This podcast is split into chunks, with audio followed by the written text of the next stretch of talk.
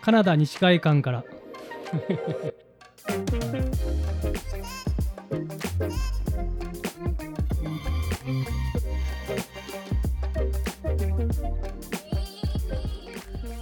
カナダ西海岸から発信アントラックドポッドキャストへようこそこのポッドキャストは写真家竹内天平と友人の香川雅樹が時にゲストも交えながら「住む」という言葉をキーワードに旅アウトドアそして海外生活についてお話ししていく番組ですどうも竹内天平ですどうも友人の香川雅樹ですもうその友人のっていうあれがもうちょっと俺笑っちゃうわ聞いてるだけでなんか考えないとダメだよねそうだね肩書きねねかに何でもいいもう旅人でもいいしねうーん確かに旅人ですはいということで始まりましたてっぺいさんよろしくお願いしますよろしくお願いします第1回ですね記念すべき第第1回です、えー緊張してますかめちゃくちゃしてますあ本当ですかてんぺいちゃんなんか緊張してなさそうに見えるけどねあのね、う多分表向きにはそう隠してるけど、うん内心やばい心心拍数いつもの倍ぐらいになってます、内心やばい、はい、僕も緊張しています、えーまあそんな初めてのポッドキャストなんですけども、えー最後までお付き合いいただければと思いますよろしくお願いしよろましすくお願いしますはいというわけで今回はエピソード1ですえーメインパーソナリティの一人竹内天平について皆様に知っていただくために丸裸にしていきたいと思いますよろしくお願いしますよろしくお願いします。脱がされます、これ から。いろいろと。はい。えーでは、えーここで先に、えー竹内天平についての紹介をしたいと思います。天平ちゃん、えー僕は天平ちゃんと呼ぶんですけど、竹内天平。主にスキー、スノーボードの写真を撮る写真家で、2017年のバンクーバーインターナショナルマウンテンフィルムフェスティバルの写真部門において、カルチャーピープル、アドベンチャースポーツという2つの賞を受賞。アウトドア雑誌やブランドのカタログ、広告写真を中心に活躍しています。2008年にカナダを初めて訪れて以来、カナダ在住歴14年目でもある今注目の写真家です。今日はそんな天平ちゃんの幼少期から最近の撮影の話まで詳しく聞いていきたいと思います。では、えー、天平ちゃんを紐解いていくということで、えー出身は、えーっとどね、東京です。東京。出身東京北区。はいはいはい。まあ、あれよね、今これ収録してるけど、俺らも実際こうやって会話、深く会話、深くっていうか、そんなに昔のことほじくって聞くってないもんね。うん。うんなんかそう、あの、あれだよね、この、ポッドキャスト2人でさ、始めるって、2週間ぐらい前になったけど、うん、うん、うんそれまで、あの、正直ほ、そんなに話したこともなかったじゃん。まあ確かにね。ね。そのあったのも多分さ、うん3、4回ぐらいしか会ったことなかったよね。うん。うん。いやもうちょっとあると思うけど。あったっけ多分ね。おなんかバーベキューで初めて会って、川う場、ん川で。うんうんで、その後、一回、ボルダリング一緒に、うん。ボルダー、うん。一回か二回あとね、俺覚えてるのはトラトも行って、トラト2回くらい行ったんちゃうかな。え、行ったっけ一回なんか、天平ちゃんがプロジェクトの短いけどなんか 10D ぐらいのさ、なんか、あーち斜ょっめに。とオフハンドぐらいのうん。なんかやつ、前なんかプロジェクトやねんとかって言ってて、うんうんそれ一緒に行って二人とも登った一記憶が緒あにる。。うん。あ、本当やばい、もう飛んでるわけよ、そこ。 天平さん記憶ないですからね、ないです昔の。。 そう。まあでもそうだよね。そんなに、んんんなんていうのね、もうなんか、何十回も遊んでるとか、そんなんではないよね。そうだね。しかもまあね、一緒に育ったとかでもないから、うんこのポッドキャストを通して、いろいろまたうん。俺らも知っていくっていう。そうだね。うんうん。うん。そうだね。うん。うんうんね、でもなんかそうやってさなんか深く話したことはなかったけど、まあ、一緒にいてさ、うん俺の中ではすごいなんか考え方も多分似てるなみたいなのうが、ん。まあ、時間の流れその人のの時間のれ流れが、スピードがやっぱ似てるなって思思ったから多多分こう行っててい居心地がいい一緒に、はいはいはいそうそうあそう深いねその時間のそう流れいうのがそうあったんだと思う自分の中でだからうん なんかさ今回のポッドキャストとかブログを一緒にやろうよみたいな感じではいはいはい、はい。誘うって思えたのかな、ああ、はいはいはい。うん、なるほどね。俺はね、なんか、ストイックなイメージがあるから、うん俺はちょっとどっちかっていうとこう、ちょっとチルいから、うんうん恐れ多いとは違うんやけど、うんうんなんかこう、わかる。なんかさ、例えばさ、プロクライマーの人にさ、うんあ、それは感覚が違うかもしれんけど、プロクライマーの人に、うんいつもなんか、登りに行こうよって言いづらいみたいな、うんうんうんそういうう感じはなんとなくあったかな、俺の中本で当は。全然そんなことないよもう、 はいはいはいはい。ゆっくりしてる人ゆだっからくりしてる人ね。うんまあ確かに今日もね、そう10時まで寝てたっていうね。そうね、寝坊 した。起きたんですよ、一回。うん。でもね、もう、あ、もう今日はいいやと思ってね、また寝た。じゃあ、何から話していこうかな。じゃあ、ちいちゃい子供の時の話とか、えー、そうだね、学生の時代の話とか、まあその辺、えーの話をちょっと聞いていこうかなと。ああ、俺まああんまりね、なんで、すごいさ、小さい頃のことを覚えてる人っているじゃん。あもあ、う小学校の前とか幼稚園のこととか、うん。俺そんなにね、記憶なくて。なるほど。うん。で、まあどんな子かって言われると、うん。と、まあ多分ずっと外で遊んでたんじゃないかな。えっ、とね、小学校は、うん。もう、あれだね。学校から帰ってきたら、うん。ただいまーって言って、うん、玄関でランドセル投げて、ああ、そのまま、あの、親の顔も見ないで、はいはい外にはい遊び行くようなあ感じだったと思う。で、お母さんとかは、かランドセル掘り投げてんの見て、ああ、一回帰ってきたな、みたいな。そう、多分わかるねっていう確かなんかそういうイメージかな。もう常に外で遊んでることが多かった気がするな。う。うー。うん。なんるほどね。そうだね。あと、まあ、なんだろう。なんかね、まあ、東京北区にいて、うん。で、俺、小学校入るときうんうんに埼玉に引っ越したんだよね。ああ、なるほど。そうそう。親父の仕事の関係でうん。埼玉に引っ越して、うん。で、小学校、あ、い幼稚園の途中かな幼稚園の途中だ。幼稚園の途中でうんうん。埼玉引っ越して、うん。で、そっから埼玉に、そうそう、で暮らすんだけど、うん。あのーなんだろう。幼稚園、小学校行っうん。で、で、小学校入って、うん。なんだ、まあとりあえずさっき言ってたような、うん。ランドセルを玄関に置いて飛び出てくような、うん。そんな感じで遊んでて外で。うんうんうん。で、小学校高学年とか、確か4年か5年ぐらいになった時に、うん。えーっとね、少年野球のチームにあ入ったんだよね。あ。はいはいはい。そう。兄貴が入ってて、確か。か、一緒に入ったのかな。う。うん。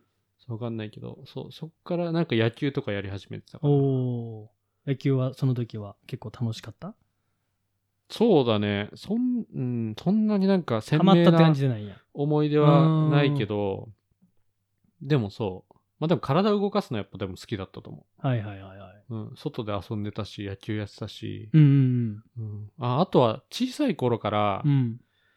あの、親が結構いろんなスポーツをやらせてくれてて、ああ、なるほうど。ん少年野球もそうだし、あと多分ね、すごい小さい頃に、ジムナスティックのクラスみたいな、ああ。体操クラブみたいな、それ結構なんか大事というかさ、うんうん、あのーパフォーマン、人間のパフォーマンスに結構一生左右するこあーともあるっていう。言うよね、うんうんその、2、3歳とかだっけ、うんうんなんかすごい2 3歳小さい時にうんそういうのやっとくといいっていうね、うん。多分ね、まさしく、そういう時期にやってたんじゃないかな。あああ。んまなりるほ何歳の頃やってたかっていうのは覚えてないけど、どうんうん。でも確かそう、体操クラブみたいなの入ってて、ブ。へえそう。で、あとはね、水泳も行ってた。やってたんや。うんへえそう。水泳もやってて、で、水泳も行ってたし、あうんと冬になると、こう、親がスキーに連れてってくれたりもしてた。ああ、なるほど。うん。まあ、年に数回だけど、うんうんそのシーズン中。うんもうでも多分、初めて履いたスキー板はもうプラスチックの、えー、本当にちっちゃい子が履くようなさ、うんうんエッジがついてない板だった気がする。えーちなみにどこに行ってたとか覚えてるかな場所、えーっとね、た最初はやっぱ群馬県、埼玉のあ近あいじゃん結。構多いのかなそうだね。やっあぱの多分都心かあのら辺やと行くんだったらみんな群馬県、みなかみとかさ、ああーはいはいあそこら辺に行くんだけど、うんうん俺も確か、片品高原あか砲台木、ああ砲台木うん、うんあそこら辺に多分行ってたのかな、小さい頃はへえ。ー、うん。なるほどね関東いいよねそういうの近くて関西割と距離あるからあ、遠いんだ。うん、最ん多分、まあどういうスキー場でもよかったら多分3時間とかでも行けるかもしれんけど、うんうんあまあ、場所関西の場所によるけど、うんでもがっつりやっぱり雪のいいとこ行こうとしたらやっぱ岐阜が一番近いくなんのかな多分、あーそうすると6時間とか最低でも滋賀、滋賀高原。あれ岐阜じゃないっけしあれは長野やね長野か滋賀高原は、うん、岐阜やと多分高須スノーパークとかあ有あ、名か聞もいたことあるけど、うん行ったことはないな。うんそうそう。まあでもそう、スキーとかもうんやってたしう、んうん、いろいろやってたね。へえなるほど。そっかそっか。じゃあまあその遊んでた子供自体がうん。あって、部活というか、大体さ、中学生ぐらいになるとさ、少少し。こう、思考が変わるというかさ、うん。なんか友達付き合いとか変わったりさ、うんまあ体もでかくなるしさ、なんかその辺の時代は、そう。で、まあ小学校で、中学校入って、うん。で、そのまま少年野球のまま中学でも野球部入って、うん。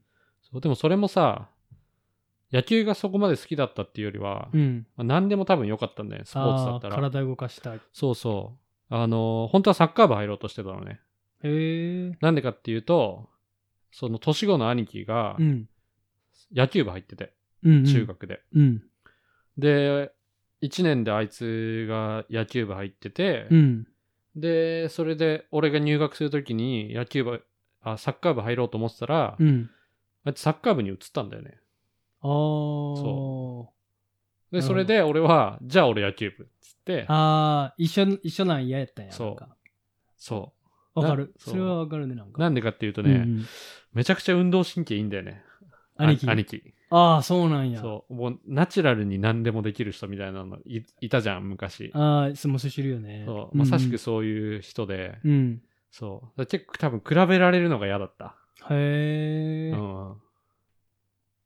なるほのかなど。うん、多分そうだと思う。兄貴も、その体操とか、そう。もうやって小たさい頃水泳もはもうずっと一緒に同じことやってた。そうかそう水か泳も一緒に行ってたし、あの、スキーも一緒にね、やっぱ家族で行くしさ、うん。そうやってたし、はいはい。そうそうな結構何するにも一緒に遊んでたかそっな。かそっか。で、しかもね、一年、やっぱ一年上やと、その、仮に身体パフォーマンスが高くなくても、うん。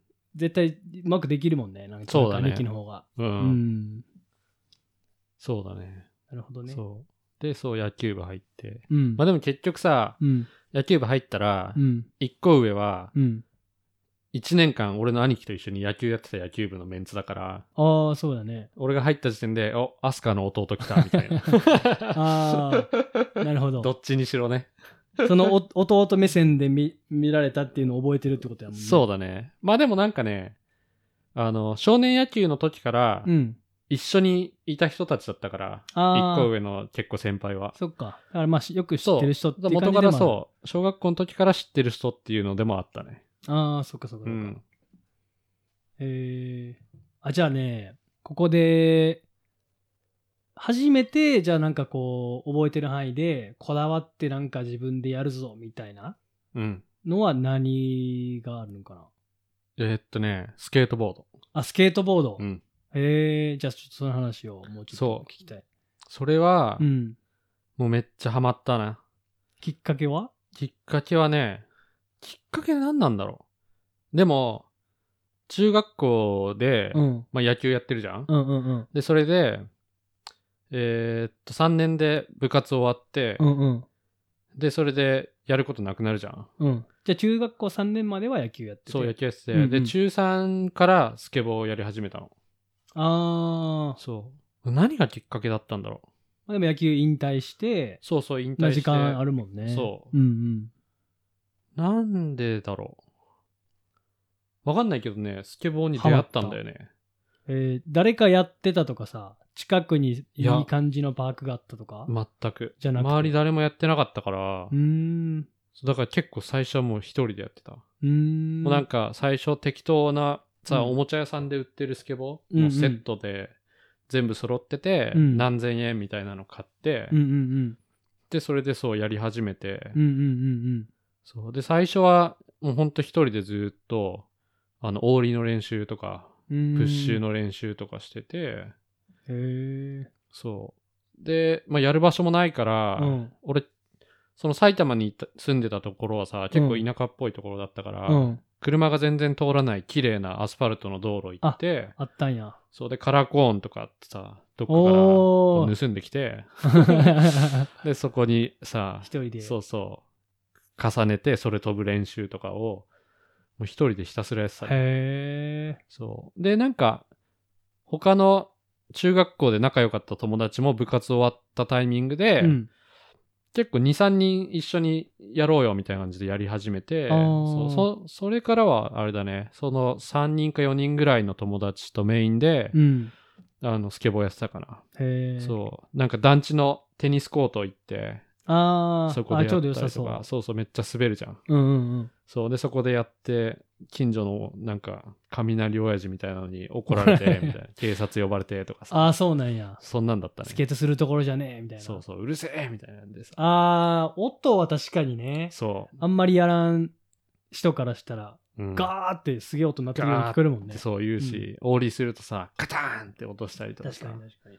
するじゃん。うん。結構あれだったな。いきなり、なんか、放置みたいなさ、棒切れ持って、変なおっへちゃんが、うるせえぞーみたいなので来て。え。へえ。わあ、逃げろ、みたいわあ、 な。逃げろっつって逃げて、で、いなくなったらまた戻ってきてやり始めて。 そうそあ、う。なんか、スケーターって感じそだうね。そう、そんな感じだったうんうんうんね。。中学校の時は。へえ。そうそう。そっかそっか。そう。だからそれはね、うんもう本当に、別に最初はだから一人だったし、うんうんうんうん。別に。誰かがやってたからっていうよりはもう本当自分でやりたくてうんうん。やり始めて、うんうんうん。そうで、うん、そのまんまずっと高校になってからもうんうん。もうスケートばっかやってたねへえ。なるほど。中3やもんね。うん中学校3年生ぐらいとそろそろさなんか進路を考えたりとかさ、あとなんかなんとなくぼんやりこう大人になったらこんな風に過ごしたいなとかさうんちょっと考え出す頃かなと思うけど、うんそのスケート少年やった天平天平ちゃんはどなんか当時はどういうなんかこう進路のイメージとかあったえー、っとね、まあ、やっぱ中3でうん塾に行き始めてああそれは受験のためにそううそうそうやっぱ受験のために塾行き始めて、うんで勉強はしてたけど、うんうんなんか別にまたそれもなんかこの学校に行きたいとか、うんこれしたいみたいなのは全然決まってなかったねへえうん。そう、だから塾行ってたけど、うんなんて、まあ普通受験生だったらさ、うんもう中学校3年生で部活終わったらもう勉強しかしま,、しませんみたいなさ、うんそういう人結構いるじゃん。うんうんそんなんじゃなかったね。多へ分、ースケボー半分、勉強半分みたいな感じで。へえ。でも例えばプロスケーターになりたいとかさ、そういう方向のあにもならない。わあ、ならなかった、別へに。ーただ単に楽しいから、うん。もう一人でひたすらややろうっっててたって感じだったね。そう。そうで、だからなん、や受験、それでまあ受験もさ、うん。あの、公立の学校と私立、まあ、滑り止めみたいな感じで受けて、うんうん。で、公立の学校ダメで、うんうんうん。で、私立の学校に俺は行ったんだよね。ああ、それは、えー、埼玉。そう埼玉埼玉。そう。んんんまあ、電。車で何駅か離れる。ああ、じゃあそんなに遠くはないといそうか。うそう。でも地元で歩いてはいけないみたいな。うん。そうそう。っていうなるほど。ところに行って、うん。そそっか。う、うんじゃあその高校はどんな感じで。で、それで、まあ、私立の学校で、うん。地元から離れてたから、うん。同じ学校とか近所から行ってる人は、うんもうほぼいなかったの。ああ、そっか。うん。じゃあ全く新しいそ友う、達誰も知らない。っていうかそう。一人だけ、同じ中学から行ったやつがいたんだけど、うん。うんそいつは、スポーツ推薦で確か行ってて、へえ。体育科にいたのね。うんうんうんそうだから、俺は普通科にいたから、うん。うん。もう全然、校舎も違う場所みたいな感じで、結構大きい学校だったからさ、うんうん一学年多分1500人とか、おおいいのか大なきいね、それ。 500人かおな。ーまあでも結構大きい。うん、そうそう500も結構大きい、そうだよね1500円むっちゃでかい。うん。うん。そう、でもそう、そんな感じのところで、で、その一緒に中学時代友達だったやつも一人いたけど、うん全くその高校内では会わない。へえ。もうその、体育科ってやっぱもうさ、うん運動中心に動いてる学科だったから、そうだね。だから俺らとは全然そうつながりがなくそうだて、ねうん。でも完全に新しい環境に一人で、はいはいそう、全く知らない人のところに行ったっていう感じだったね。うーん。うん。ので、でね、中学、あ高校1年生になって、うん。で、友達がね、もう全然いなかった。へえ。そう。だからさ、みんな部活とかさ、決めるじゃん。うん、うん。高1で。で、さ、担任もさ、じゃあうん部活みんな決めて入ってください、みたいな。うん入んなくちゃダメです、みたいな感じああ、そうなんや。で、そうそう、なるんだけど、うん。もう別に、俺バスケットボールやりたかったの。その時。へえ。もうサッカーはなくなったんや。そう、まあサッカー、野球ああ、まあそう、そうだね。その野球、あ、じゃあそれで言うと、野球を続けようみたいなのは全然なし。なかったね。うーん。うん。別に中学で強かったわけでもないしう、ん。うん、そんなに、あれかな。なるほど。うん。っていうかそう、あのね、バスケットボールが中学時代から一番やりたかった。なるほど。そう中学校の時のはバスケ部なかったんだあバスケ部がなかったんや。そあー、なるほどねう。。そう。そっかだかそっらか。バスケ部なくて、で、まあ、兄貴がサッカー部にいたから、んじゃあ俺野球部っていうだけで、うんただ単に野球部に入ったって感じ。なるほど。そうそへーう。で、そのままだから3年間、中学では野球やって、うん。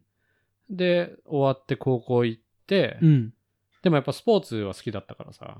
うん。で、バスケ好きだったから、バスケに入ろうって思ったんだけど、うん。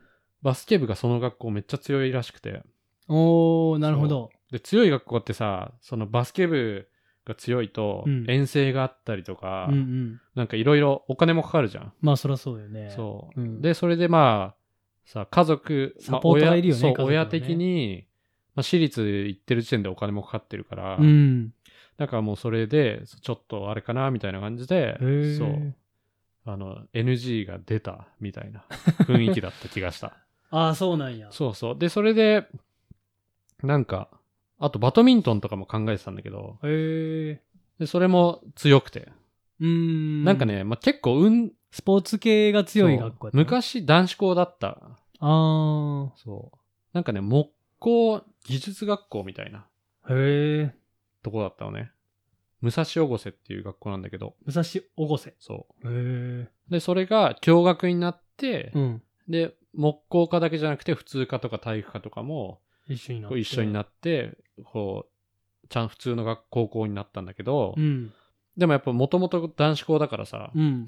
学校の生徒も9割男子みたいな。あー。そう。で、俺のクラスも女子、なんだっけな、クラス40から50人ぐらいいるクラスなんだけど、ん。女子はもう4、5人しかいないみたいなへー。学校だったんだよね。女子めっゃ。ちゃモテそそうだね。まあ、可愛い子いれ ばね。あの、今のカットでお願いします。そうで、う。うん。っていう学校で、うで、んそうで、スポーツがことごとく部活が強いから、うんうん。その、入れなかったのね。で、それで、もう結構俺なんか、うわ、じゃあもうやることねえな、みたいな感じになってて、うん。それこじゃあもうここ入ってすぐぐらいのそう時もね、う入ってすぐ、そううそう。んで、それでさ、まあじゃあいいや、みたいな感じで、うん。まあスケボーはずっと中学の時から続けてたから、うん。うん。もうそのままスケボーをやってて、うん。そう。で、でも部活入んなくちゃいけないってなった時に、うん。軽音楽部、おーの人に誘われたのね。うんうんうん、竹内くん、部活はい決めたみたいな感じで、うんなんか誘ってきてくれた人がいて、いうん。やで俺決めてないみたいな感じになって、うん。で誘われたから、うんまあ、じゃあやってみようかなみたいな感じで軽音楽部入って、うんそのバンドメンバー探してた2人のところに参加して、うん。でギターで入ったのねへえ。そそうこまでギター弾いたことないないんや。ううんん。うんで行って、うん。一日なんか初めてのこうみんなで合わせようみたいな感じで行って、うん。でその日以来一回も行かなかったあ、行かなかったエピソードなの ね、それはうんね。そうへえ。そうでそれでもう軽音楽部で入部届け出して、うん。その軽音楽部で付属してたけど、うん。もう完全幽霊部員学校終わったらもうすぐ帰って、うん。一人で家でスケボーしてるっていうあ、スケボーは続けてたわけそや。うそういう生活だった、ね、ああ、なるほど。そうだからもうさえー、正直面白いな。全然違う。あ高校全然面白くなかったよ、あー、ね、だって、ね、思春期で、でも女子そんないないし、うん、部活っていうか、そうなんかハマる部活もなくそう燃えてるものもないしくてうん、友達もいない、付き合いなくて、うん、マジでいなかった友達へえ。高1はねへそえう。そうそうもう本そ当学校行ったら勉強して休み時間ずっと席に座ってるだけみたいうーん。な、誰とも話しませんみたいななるほど。 そうっていう多分オーラも出てた俺からなるほどね。ずーっと腕組んでつまんなそうにしてるみたいなあ音あ。楽聴きながらはいはいはいはい。そうで終わったら、うんもうまっすぐすぐ帰って、うん。もうスケボー持ってうん一人でスケボーしに行ってみたいな、へえ。そういうそうだねそういう高校1年だったへえ、んそっか。じゃあ、えっ、と、ちょっと質問変えて、まあ、今、今いる点ともうちょっとこう、つなげていくとして、うんうんここに今つながるきっかけというかさ、そうだねうん高校、高校で、ん。まあでもそう天気があってそれが高校2年の時ここ2年生。うんあのーまあ、私立の学校行ってたからさ、うん。うん。あのー俺の学校修学旅行が海外だったのねああ、なるほど。そうそうそう。で、オーストラリアだったの。おーそう確か1週間あそういう高校あるよね。俺、憧れてたわ。うん憧れてたっていうか、そんなあるんやとか思ってた。いや、本当だよね。聞いた時ねもう、めちゃくちゃ親に感謝ですよ、今思 えば。そうね。そう。まあ、ぶっちゃけだって、それがあったから、多分今俺ここにいるし。ああ、そっかそっか。うん。そう、だから、そう。で、それで、高2の時に修学旅行で、うん。オーストラリアに行ったのね。うんうん。で、その時に、初めて外国に行って、うん。で外国の人とさ、触れ合って、うっん。ていう機会があって、うん。で、俺、英語めちゃくちゃ苦手だったから、はいはいはい。の英語一切喋れなかったの、当時。うんで、英語なんてもういらないっしょって思ってたし、うんうんうん海外なんて別に人生で行くこともないしそう行かないしなんてなっていうぐらいのうん思いだったから、うんそう。でもそれ実際海外行ったらう、ん。喋、れるやつやっぱいるわけじゃん。こう同じ学校にさ、同じ学そうだ年に。ね。で、そいつが、その喋ってるのを見て、うん。あめっちゃかっこいいなって思ったの。ああ、な英るほ語ど。。英語喋れんのかっこいいなって思って、はいはい。そそうれなんか現地との高校生と交流すそうるそとうかそあっう。たなんか姉妹校なのかなわかんないけど、へえそ。の提携先そみうたいな。向こうの高校に行って、で、なんかその代表、俺らの学年の代表みたいなやつが、うん。あのスピーチして、うんうん。英語で喋ってみたいなのをやって、で、向こうの学校の人とちょっと、なんかゲームして遊ぶみたいな機会もあってさ。はいはいはい。で、そんな中ででもやっぱ俺は喋れないから、うん。いつもの普段の仲いい、まあ高2になったら友達もいて、あはいはい。で、仲いい子に、その、日本人の友達と、うん。こうもう、おなんていうの固まって、あんまり外人と触れ合ってないみたいな。ああ。まあ、いるじゃん、絶対そういうまやあつが。まあ、ぜなるよね。だって、けその時期そもそもがね、人見知りでもあるからうんね。なんかこう、日本で、で、日本同士で違う高校に行っても、すごいなんかこうん。う、ね、人見知りっていうか、オークワードっていう感じ。うんうん。うん、そういう感じやもんね。なおさら違う国やとね。そう。で、喋れないしさ。うんしかもさ、国違うかったら、ともう高校生とかで車運転できたりさ、そうだね。体がまた全然でかかったりさ、違うよねう。ん。そう。うん。それで、まあ、そんなことがあって、うん。で、その、オーストラリアに行ってる間に、うん。あの、ファームステイするっていう機会もあって、へえ。で、あの、フオーストラリアのうフんァームに送られて、うん友達と3、4人ぐらいで一つの家族のところに住んで、うんうん。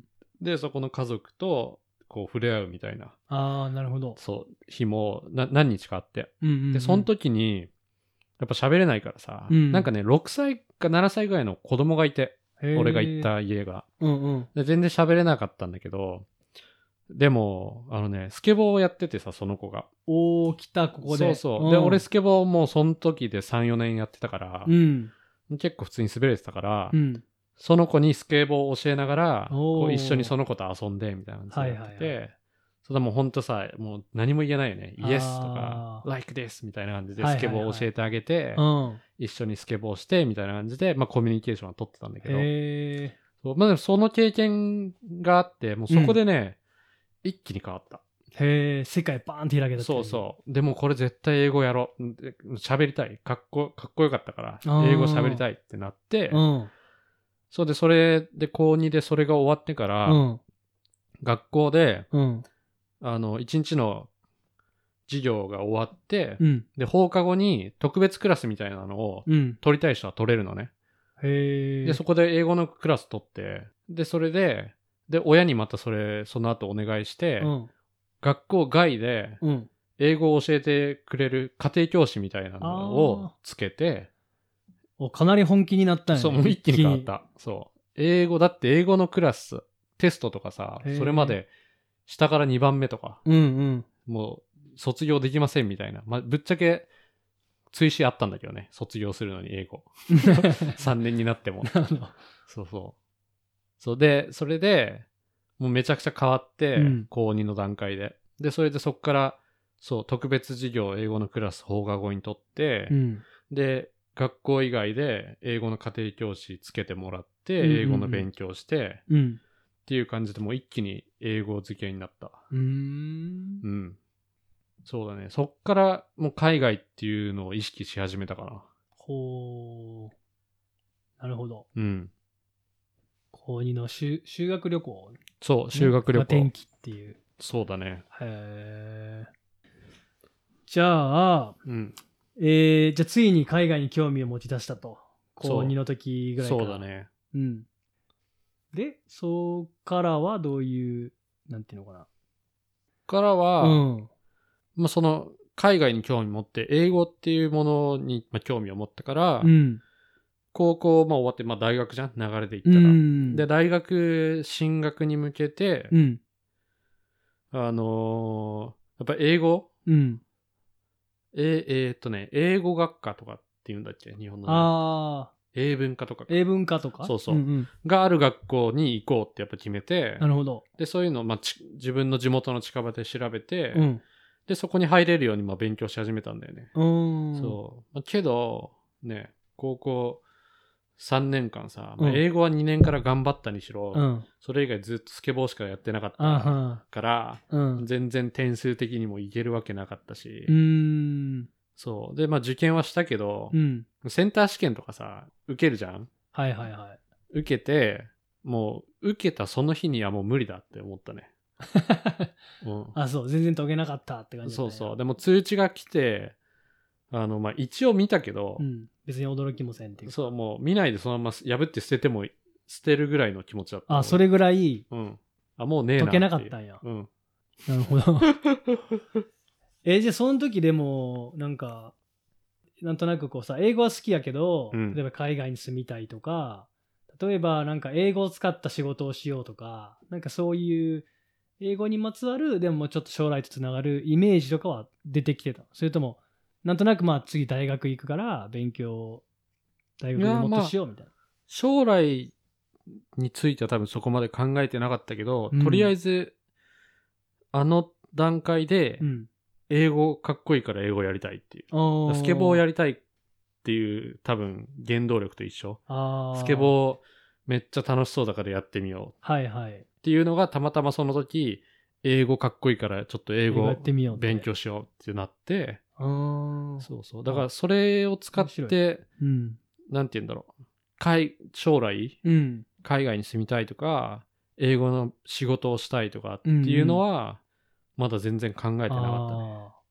ああ、なんかそれはそれですごいこうシンプルで、なんか正しい動機な気もするね。俺が今質問をそういう感じでしてたけど、うんうん。ね、なんかこれがやりたいからやるっていうだけでさ、なんとなくそれでさ、ね、あの、うん。なんとなくこう将来見越してプランをするみたいな考え方をさ、うん。今めっちゃ俺が大人になってるから、うんうんそういう感じで聞いてるけど、うん。ね、当時で言うと確かに、あ、俺これ興味あるから、これやりたいなっていう、そうシンプルうんう、なんうん、そうだね。全考え然、方将来のことなんて多分、多分っていう考かえてなかっ絶たね対考えてなかった。なるほど。うん。 OKOK。え、じゃあその大学受験が、えーうまくいかなかったと。うん。で、どうしたのその後は。そうで、それで、まあ一年、ちまあ一年っていうか高校終わって何もないから、うん。どうしようってなった時うに、ん。でもやっぱ英語をやりたかったんだよね。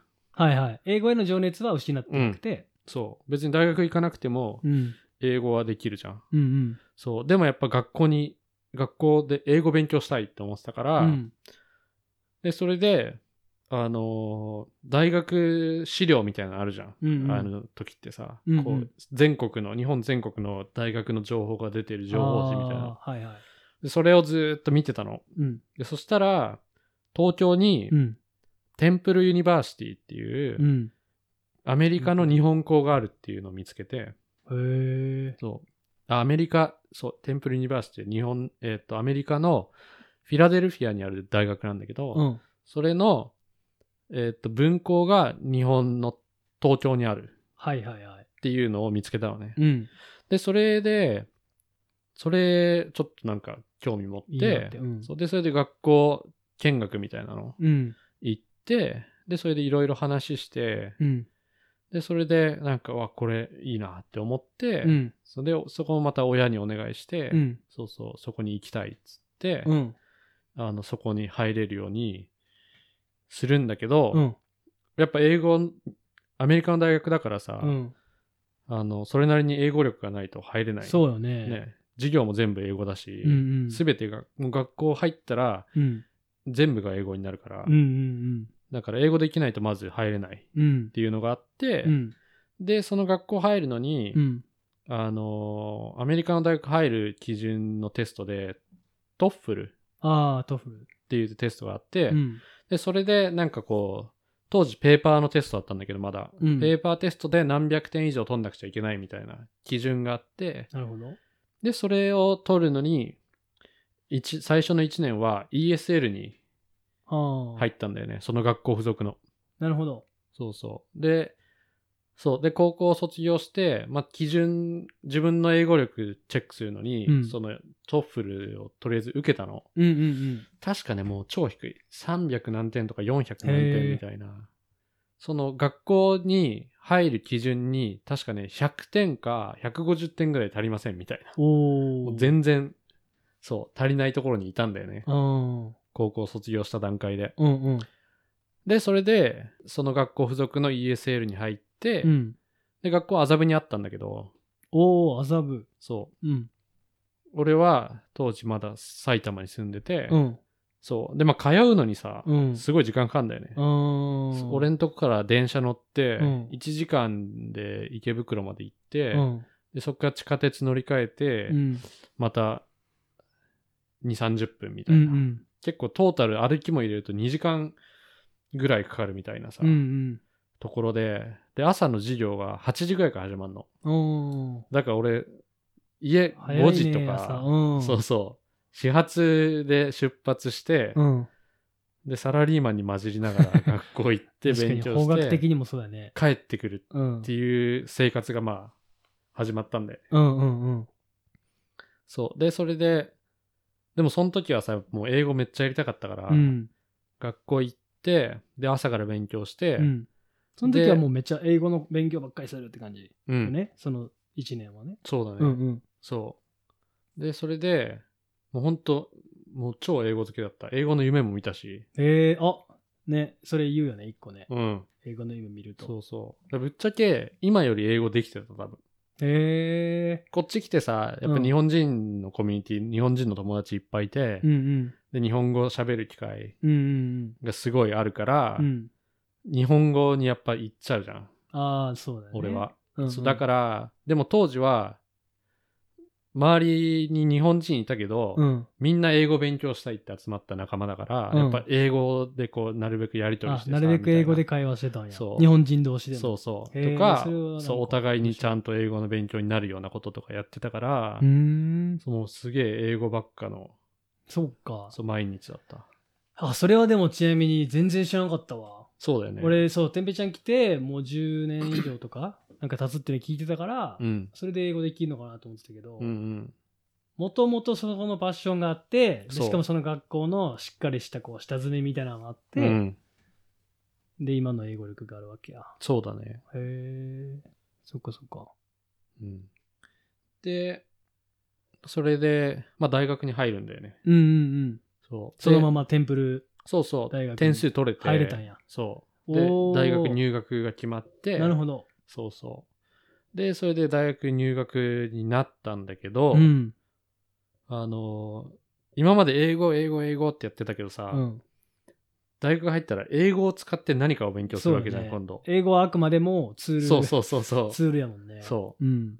そう。で、それで、まあ、何やりたいか決まってなくて、やっぱり。うん。ただ単に、に英語が好きで、うん英語がかっこいいから喋りたいだけでう、ん。英語勉強し始めたから、うん。その後どうしようっていうのは決まってなくてう、ん。で、でも向こう、こっちのさ、海外の大学って、うん。その入学の時点で別に学科決まってなくてもよくて、ああ、そうなんや。うんへえ。日本は違うじゃん。何学科に入るたあめあ、に、そので受験するってそのテストを受けけて、その学科に入るみたいな感じじゃん。うんそうじゃなくて、その学校に入ってから自分の学科決められるのね。うん。うん。そうだから、とりあえず入った絵、うん。入学してうん。何やりたいか分かんなかったから、うん。まあ、取れるコースがなやっぱあるから、うん。自分の興味のある、ちょっと勉強してみたいなみたいなことを、こう自分のクラス取り始めたのね。うん。うん。うでん。最初はなんかね、なんだっけな、アジアンヒストリーみたいなのとか、おー宗。教の勉強とか結構、なんかブブディズムへえ。とか、そうだね、アジアンヒストリーと、あと、なんだったかな。あと、ライティング英語のスキルはさ、えーもっと上げないといけないから。なるほど。英語のイングリッシュライティングみたいうんうなんコースとか、取って、うん。で、そこで、あの、アートの授業も取り始めたのね。うーん。そう、最初の年はね、ドローイングとか、うんデザインうんうん。とかのコースを取ってて、うん。そう。で、そこで、アート学部の助教授だった先生が、日本人なんだけど、うんうん。が、写真家の人だったんだよね。おー、来た。ここで初めて出てきたね。写真っていう。そうそう、写真っていう言葉がそう出てくるんだけあどー、なるほど。そう。で、そこで、まあ、まだやること決まってないじゃん。うん。で、アートとか、うんヒストリーとか、うん。まあ、英語のスキル上げるのに、また英語のクラスとか、うん。取ってる中で、うん。まだそこまでピンとくるものはなかったんだけど、うん。その1学期終わった時点で、うん。うん。そのアート学科の先生が、うん。あの次のクラセメスターで、うん。えーっと写真のクラス取ってみんだよみたいな感じでうん。進めてくれたの、へえ。そうそうでそれでその大学入って2学期目うん。になんかデジタルフォトグラフィー101みたいなおー一番基礎の。コースはいはいはい。取ってもうその時、デジタル写真やったんや、ちなみに。ちょうど移り変わったフィルム時かからな変わったぐらいの時なんや。へえ。そうまあ元からあったけど主流になり始めた時多分、うーん。なるそほうどフォトショップとかみんなこうプロの人もうん。こう使い始めて、うん。そう仕事系はもう全部もうその時にデジタルになってたぐらいのなるほど。ちょうどうん。うんぐらいの時で、うん。うん。そうでそれで、まあ、写真のコース取ったんだよねフォトグラフィーコース取って、うん。うん。でそこでもうめちゃくちゃ面白くてそれがおー。そうでそれでうわもう写真超面白いってなって、へでえ。そどれでどういうところが面白いって感じだ、なんか。なんだろうな。まあ、なんか当時東京に、あ、まあ、その大学に入った時に、ん。あのー実家離れて、うん。一人暮らししてたのね、あ、都内に。なるほど。その ESL の1年が終わってそ、大学になった時点で、そ都う内に住み出したと。そうんうん。う。で、それで、東京に住んでて、あの、まあ、写真やり始めて、うん。で、もう都内さ、こう、いろんな路地裏とか歩いたりして、うん。なんかもう、とりあえずスナップ写真撮るのがすごい面白くて。うーん。そうそう。で、それですごいハマり始めて、うん。で何が面白かったんだろう。もうとりあえず撮る行為がやっぱ面白くて。へえ。うん。それ理論じゃなくて、感覚的にうん。楽しかった。そう。で、なんかもう、ひたすら一日中、朝から晩まで、うん。都内、もう、歩いては撮ってそうそうみたいな10時間ぐらい、ずあっそうと歩いて写真撮ってとか、へえ。そうそう。そんな感じで、そう、写真撮り始めて、うん。そう。で、それがもうめちゃくちゃ面白かったんだよね。うーん。そう。で、それでその楽器はまあ最初の初めて写真のクラスでうん写真と出会って、うん。もうその時点で多分結構もう写真やりたいって一気にスイッチが入った。もう入ったんやそう。英語と一緒やね。そうだねパターンで言うとね。 だから、勝ってなんか触れたら一気に行くパそう、タそうーだンね。ね。今のとこね。うんうんうんそうで、その時も、うもん。う一気にスイッチ入って、うん。うん。あのー大学に通いながら、うん。それ以外の学校、短期の学校に2個入ったんだよね。え写真の学校がさ、都内にあって、なんか写真だけを学ぶ、うんうんまあ社会人とかも行くような学校あるじゃん。はいはい。そそういうとこに、 2個。そう、同時期に2個入ったの。1個は、フィルム写真を学ぶ学校。あー、なるほど。そう、そう。デジタルじゃなくて、うんそう白黒のフィルム写真のその現像とかプリントとかうんも教えてくれる、どちらかというとアート寄りのうーん。学校に1個入って、うん。で、まあ、週1、週1とかね、うんうんそういうのは。それと、渋谷にあったんだっけな。なんかね、写真の学校っていう名前の学校があってさ、渋谷に。へそこで、え。うん。あの、スタジオライティングが学べる、もっと商業あーで仕事として、証明ってことね。そううそうそうそそう、んそういうのを学べる学校があって、で、そのコース、そこの学校のそういうライティングとか学べるコースに入ったんだよね。うーん。そう。で、それでもう、そう、だからその時点でもう、もう写真仕事にしたいと思ってて。う。うん。かなり本気やもんね。その、今の2個行く時点 でね。そう。で、それで、しかも大学も行ってもんね。そうそう、んでも、やっぱアートが多分好きだったから、うん。その、学校、メインの大学では、うんそのアートコースで写真のこうクラス取ってう、ん。学んで、で、もう一個ではフィルム写真うんうんうんうんの勉強をして、で、もう一個でやっぱ仕事って考えた時に、うん。まあ、俺の中ではやっぱスタジオで写真撮るみたいなのがさ、写真家といえばっていう仕事のイメージだったから、うん。ライティング学ぶのにその学校に行ったんだよね。はあ。そう。で、それがなる多分3ヶ月ずつみたいな学校で、ほどねうん。そうで、その3ヶ月学校3つ行って、で、卒業しして、うん。その短期の学校も。で、そこで、じゃ、実際にもう仕事をするにはって考えたときに、うん。やっぱどっかでアシスタントするのが一番手っ取り早いって考えて、それは当時、大体、みんなそういう流れその、そうだね。写ま真あ多家の分今でもそうなんじゃないかな。う。うーんやっ。ぱどっ誰かの、弟子入誰りかっっててい感うじかかどっかのそう写真家のスタジオ行って弟子入りして、うん。写真を学んで独立するみたいな流れが、まあ多分結構王道的な流れ。なるほどね。そうそう。で、それで、そう、これもまあ同じ道うんうん。で、で、当時住んでた場所に、うん。まあ一番近いスタジオを探し始めたんだよね。おーこ、の、なんていうの、写真家別に知ってたわけじゃないから、うんもうんう。写真に一気にはまってさ、はいはいはいい。きなり写真の世界に入って、だから、この、こういう巨匠がいるとかっていうのうんはうん全然別に知らなかったから、はいはいはい。とりあえず、その、通うのに便利な場所。学校も、へー大学そものまチだョイスがなんか面白いね。なん か、そこまでハマったら、やっぱりこの人の写真がすそうだげえよね響いたから、そうだよね、多分ね、なんか2時間かかってでもここに通うとか、うん言うんかなと思いきや、そうじゃなかった。そうじゃないよね。うん。そう。だって、スタジオ探し始めたのも、うん。あの、Google マップ開いて、うん。で、自分の家を中心にマップ広げる じゃん。うん。で、写真スタジオってキーワード入れたら、パッパッパってやっぱ何個か出てくるのね。うんうんうん 一番近い場所に、とりあえず、自分の作品をプリントアウトしたのを持って、はそう電話して、よろしくお願いしますって言ったの。 へえ。面白いね、そのチョイスの仕方っていうか。そう。で、1個目の場所で、うん。もう、あの、OK もらえて、へーいいよ、っつって。へえ。そうそう写真見せてね、自分の。そうそうそうんそうえ、面接みたいなのもあったのなんかそうそうそうなんでやりたいのとか。そう。だから電話して最初連絡して、うんで、それでアポ取って、うん。うん。で、スタジオ行って、うんうんで、自分の作品持ってって、うん。うんで、それで、そう、その、スタジオのオーナーの写真家の人とうん。うん。話をして、うんうんうん。その雇ってもらえるかどうかっていう話で始まったんだけど、うん。でもその場でいいよって言ってくれて、そのへ人は。え。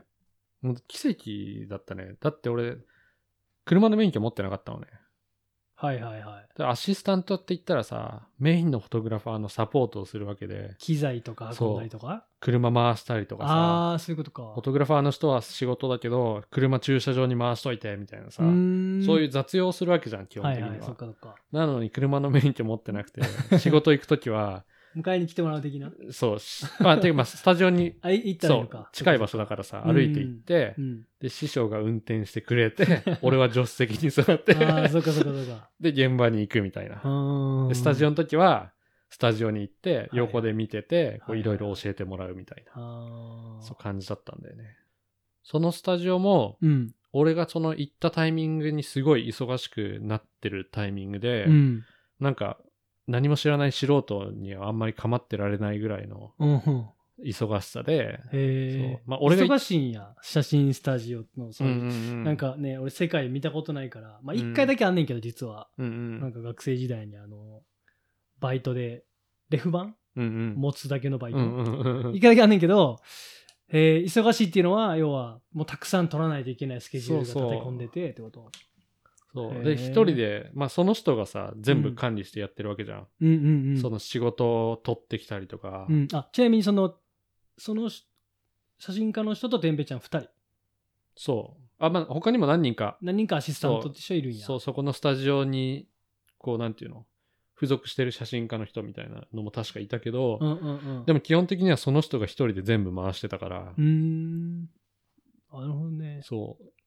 だからそう、その人が、なんていうの、もう直接常に教えてくれてたし、うん一緒に入れた時はね、うんうんそうじゃない時は他のその人の周りにいる写真家の人にうんうんついてってレフ板持ちとかはいはいはいうやらせてもらってた、ーんそうそうっていう感じでそうでも学校終わってうんすぐスタジオ探して、まあ、近場でスタジオ探して、うんうん 近場のスタジオでそうアシスタントやらせてもらえることになったんだよねなるほどじゃあそれが最初の写真あとのれか写真とその出会いうという出か会いだねうーんオッうんケーオッケちなみにーうんそこでねうんあのここで海外の話がまた入ってくるんだけどおーその写真と出会うじゃん、まず大学の2学期目で写真のクラスを取った時に初はめて。いはいはで、その時に、俺もう自分の中ではもう写真家になるって決めてて。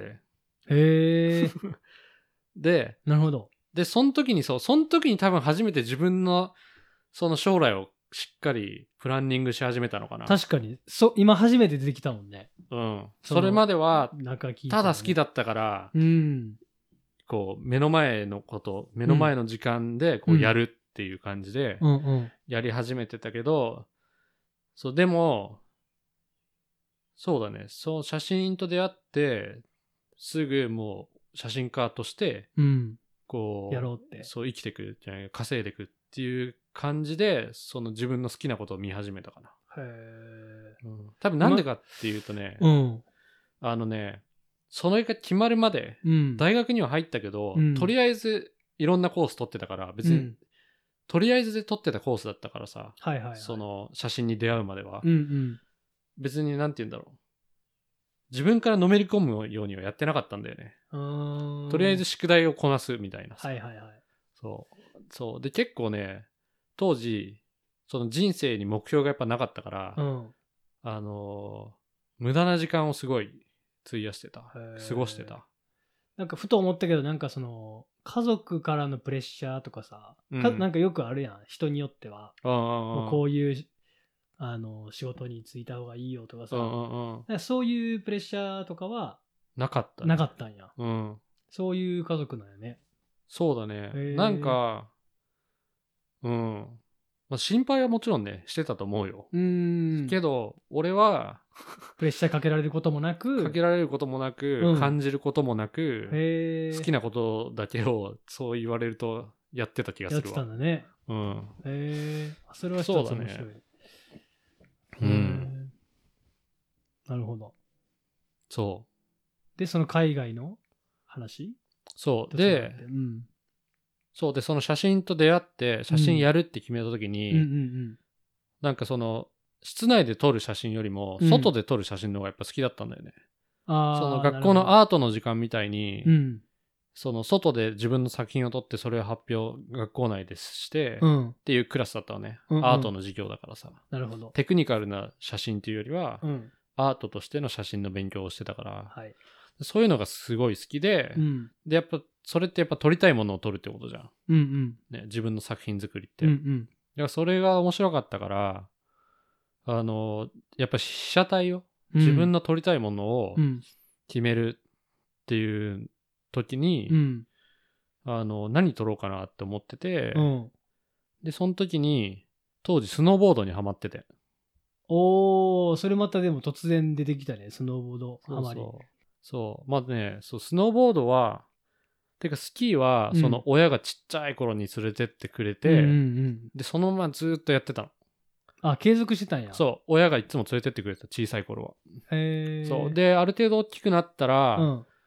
その、兄貴と一緒に二人で、冬のなんかスキー合宿みたいなのに入れてもらって、へー全。く知らない周りの子とうん。スキー場に行って、はいはい。滑って、うんまた親の元に帰ってくるみたいな感じで、あそう、スキー。ーもやってたのね。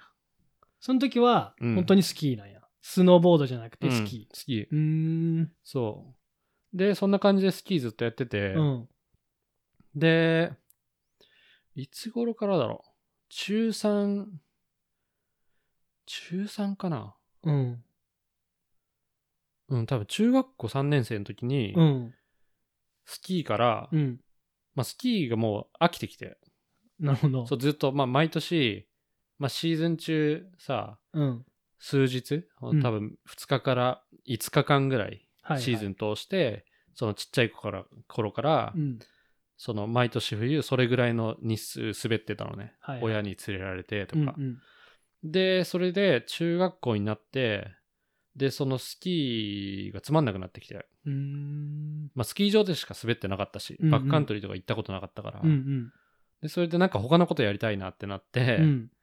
で多分中2かなそのぐらいスノスケート始めてるもんね、スケート。そうそうそうそうそうスケートボードんで、その時に、最初多分中3の時にそう、初めてそのスキーじゃなくて他のやろうってなった時に、うん。うん。あの、短いスキーやるじゃん。ファあーン、ファンスキーっていうの、うんうんショートスキー。あれなんを、か流行ってたよねそう、一時ね1日やったんだよね。うん、でもあれってさ、スキーより短いから、もっと簡単に操作できるかあーなら、るほどスキー場だと。はいはい。でもそれもなんか別に簡単だから面白くなくて、うん。で、じゃあ、なんかスノーボードが当時流行り流行ってたから、うんうん。っじゃあちょっとスノーボードやろうってなって、はいはいはで、兄貴と一緒にい。う、ん。スノーボードをレンタルして、うん。で始めたんだよね。あー、で、もうスケートボードはやってたから、うもん。ういけるっしょみたいな感じで、うんうんレンタルのボードで、うん。うんスキー場の、確か砲台着で初めて滑ったおのーね、はいはい。で、上まで行って、うん。 で、リフト降りる瞬間にもうこけて、で、一本降りてくるのに2時間ぐらいかかって、うんみたいな感じで、もうスケートと全然違うわ、みたいな。ああ、そうなんや。すぐその感覚が来たとかって感じじじゃゃななかかったんっや。た。そう。でもやっぱ面白くて、へえ。そう。だからやっぱその難しいのが面白かったのかな。ああ、それ面白いね。スケ、スキーもやってて、スケートもやってたけど、いざスノーボードになったら、やっぱりこう難しかったっていうう。んう。ん。そう。で、それでやっぱさ、これじゃちょっと、こう、やるのにう、ん。楽しめるのに時間がかかるからっつって、もうその日のうちにすぐスクール行って、うーん。そう、兄貴と一緒に、こう、教えてもらえるようにスクール行っって、1、2時間ぐらいの最初のレッスンを受けたのね。うんうんうん。そう。で、それで、なんていうの、立ち方とか転び方とか、はいはいはい。なんかそういう基礎的なのを教えてもらって、うんでそしたらもうすぐ滑れるようになって。あーそうそう。で、そっからは、そう、スノーボードにはまり始めて、うんで、高校に入ってからは、うん。地元の友達、うん高校の友達じゃなそくうて、ね地元の友達と、あの、夜行バスとかで、あ、そういうの言ってたんや。そうそう。で、俺が結構企画して、みんなで行こうぜ、みたいな感じになって、あー行き始めて、そう。へーで、高校2年になった時に、うん。まあ、その時にスケートボードを通して、うん。学校内で友達できたのね。はいはい、はい。高校で高校でね。そう。んんだから高校2年のね、半ばぐらいからは、一気に変わるんやね。高校生活は面白かった海外に興味そをうそ出してうそうそうそうで友達もでき友達もて、そうそう。で、それで、その時からは、高校の友達と一緒にスノボーも行き始めて、できて冬は、うんそう。っていう感じでスノーボードにハマってたの。うん。で、その流れで、そのままスノーボードは続けてて、うん。で、その写真っていうものに出会った時に、うん。スノーボードを撮りたいってなって、はいはいはい。そう。で、外で、そう、スノーボードを取る。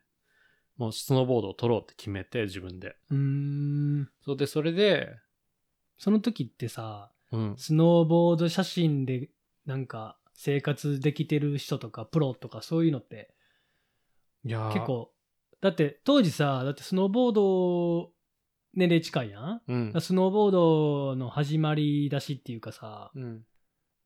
俺ら小さい時好きやんか。っていうぐらいだからスノーボードで写真撮る人ってそこまでまだ多くなかったんちゃうかななんて思ったりして、その、こう全盛期になり始めたっていうのうん。盛り上がりだし、盛り上がってるところっていうのかな。まあ、始まって、こう、上がってるタイミング、ねうんうん。で、なんかその、例えば他のスタスタジオカメラマンとかさ、あのー被写体、人を撮るとかファッションとかさ、うんうんもうなんか仕事がいっぱいありそうなうんうんイメージがあるやん。そうんのうん。で、その時は、そのアウトドア写真っていうか、スノーボードの写真家っていうのは、結構こう、いたの。探したりしたっていうか、なんか、いや、全く知らなかった。あ、そういう感じじゃなかったんうや。へん。え。誰も知らなかったね。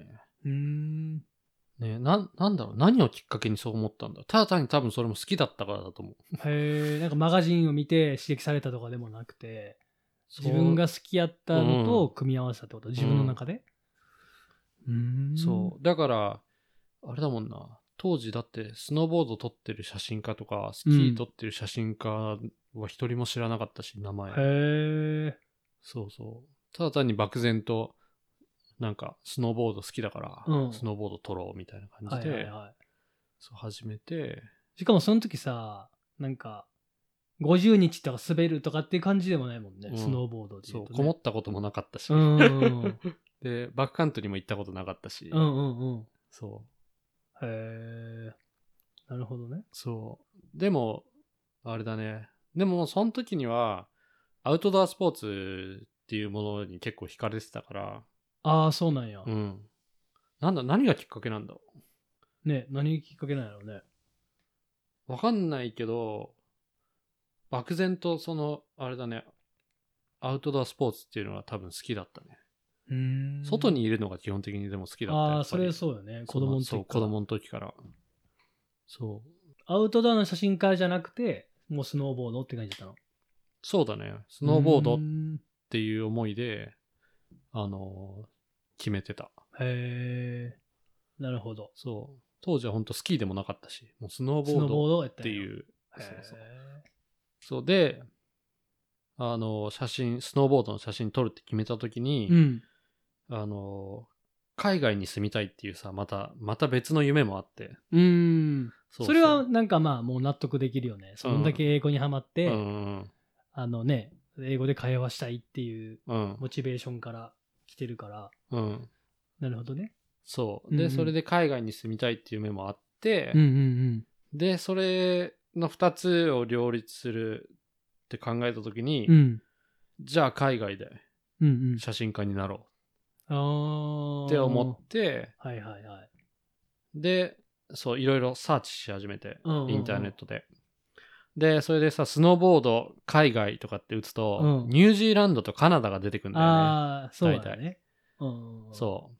で、それで、そのキーワードをもとにいろいろ調べてって、うん。でさ英語でこう調べていくと海外のサイトとかもいっぱい出てくるじゃん、うんうん。でそれでこういろいろこうフォトグラファーカナダとかニュージーランドとか、うんスノーボードとかやっていくと、うん。こういろんな写真が出てきて、うん。ですごいかっこいい写真がいっぱい出てくるんだよね、うん。でそれでこう一個めっちゃかっこいい写真があってなんかうん。はっきりこの写真っていうのは覚えてないけど、うん。でもなんかそのかっこいい写真を見つけてそれを辿ってったら、うん。あるフォトグラファーのウェブサイトに行き着いたのねなるほど。でその人の写真がすごいかっこよくてうん。そうそうでうわこの人めっちゃいい写真撮るなって思って、うん。でその人のウェブサイト見てたら、うん。カナダに住んでる人だったのああ。そうカナダ。ダでそういう写真を撮ってるフォトグラファーっはんはん。ていうあれで、でそれでさその人にメールしたんだよねおおなるほど。そうそう。あの、日本人で、日本で、こう、まだ東京に住んでんだけど、うんあなたの写真すごいかっこいいです、みたいな感じで、うんで、メッセージを2、3回ややり取りして、うんうん。、で、で、それで、もうめちゃくちゃいい人で、その人も。へえ。で、それで、あ、もう俺カナダ行こうって。ああ。なってはいはい。で、それでカナダのこと調べ始めたら、まあ、うんウィスラーが出てきて、スノーボード。うんうんうん。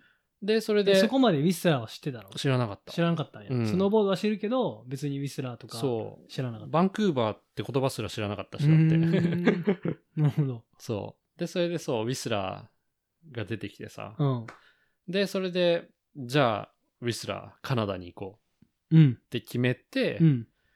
あの、カナダのことも調べ始めてたのね。はいはいはい。で、それで、ウィスラーに、あの CSBA っていう、うん。日本人が経営してうる、ん。スポーツの専門学校があって、へえ。でそこはさ、あのスキー、スノーボードのインストラクターだったりとか、うんうん。まあ、プロ目指している人がスキルアップのために行ったりとか、ああ、聞いたことあるな。そうそう、あとは、うんうん今もあるよね。今もある、うんうんうん。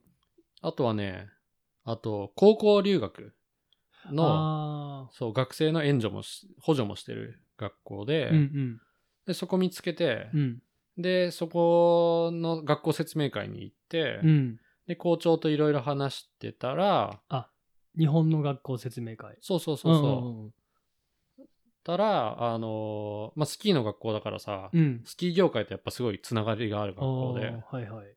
そう。で、それで、で、俺は写真家になりたいっていう話をずっとしてて、うん別にインストラクターとかになりたいわけじゃないけど、うんうんその海外で写真が撮りたくてっていう話をずっとしてて、うん。で、それで学校側も、その、まあ、コネクションがあるから、うんその手伝うことはできるみたいな感じの話になって、はいはい。じゃあ俺ここに行くっつって、うーんで、カナダに行くのを決めたんだよね。うん。そう。で、それがあってから、うん。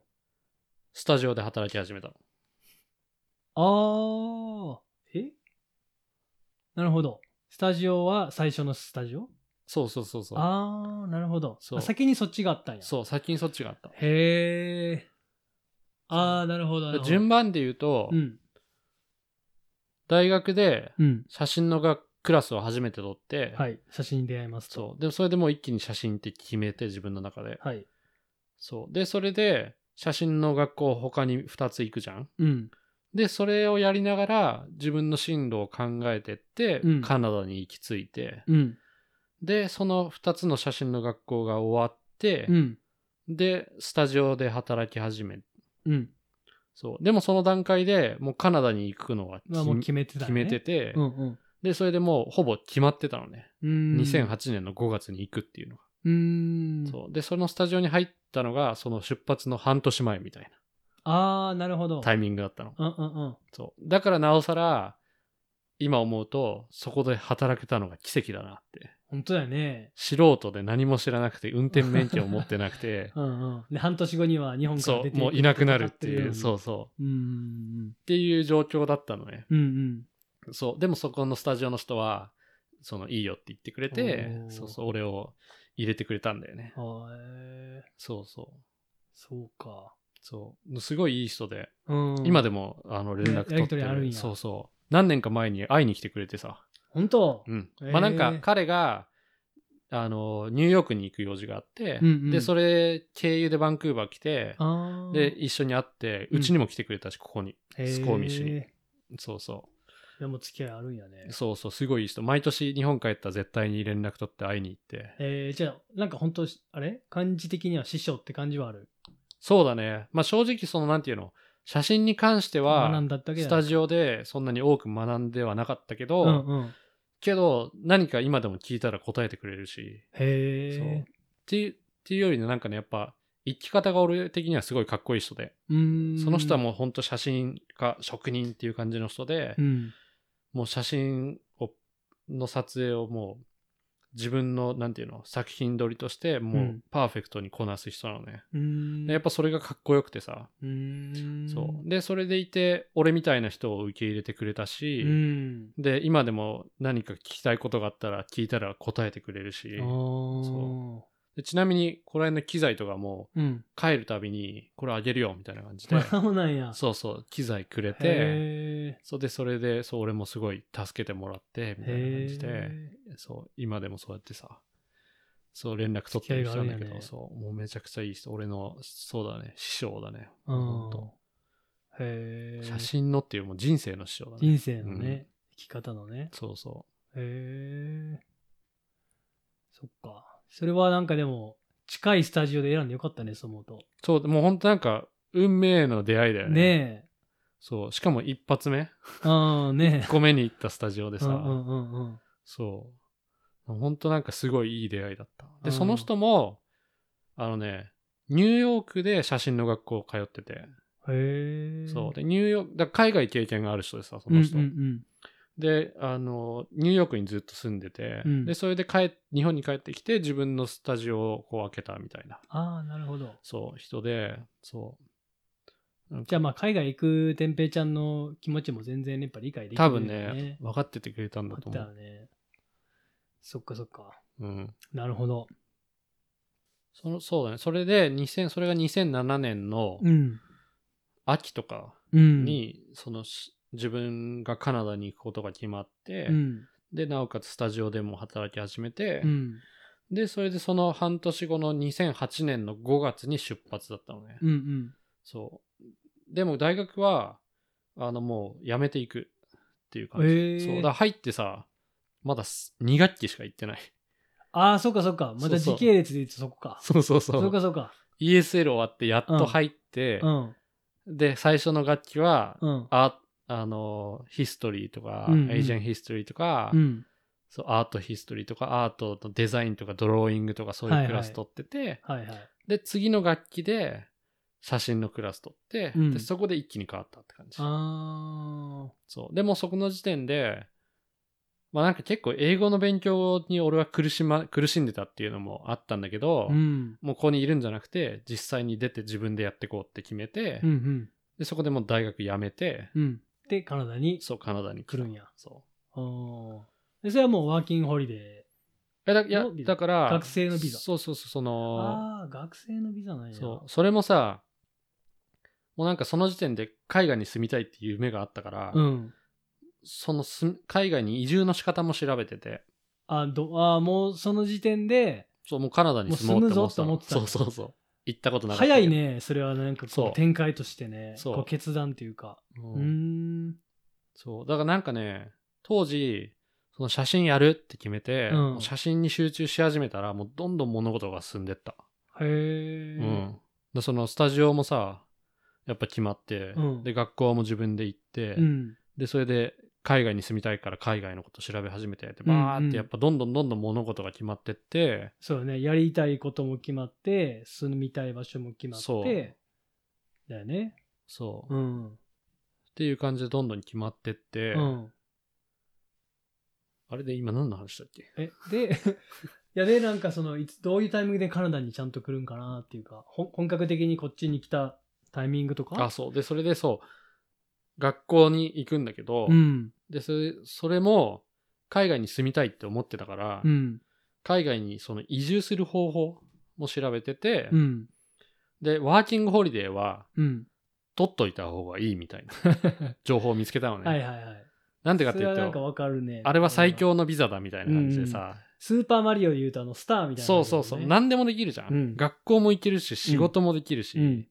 そう何でもできるから、うんあれは、こう、その、移住をするのであれば、その移住をするためのうん。架け橋としてうん取っとくべきだみたいな感じの情報を見つけたんだよね。はいはい。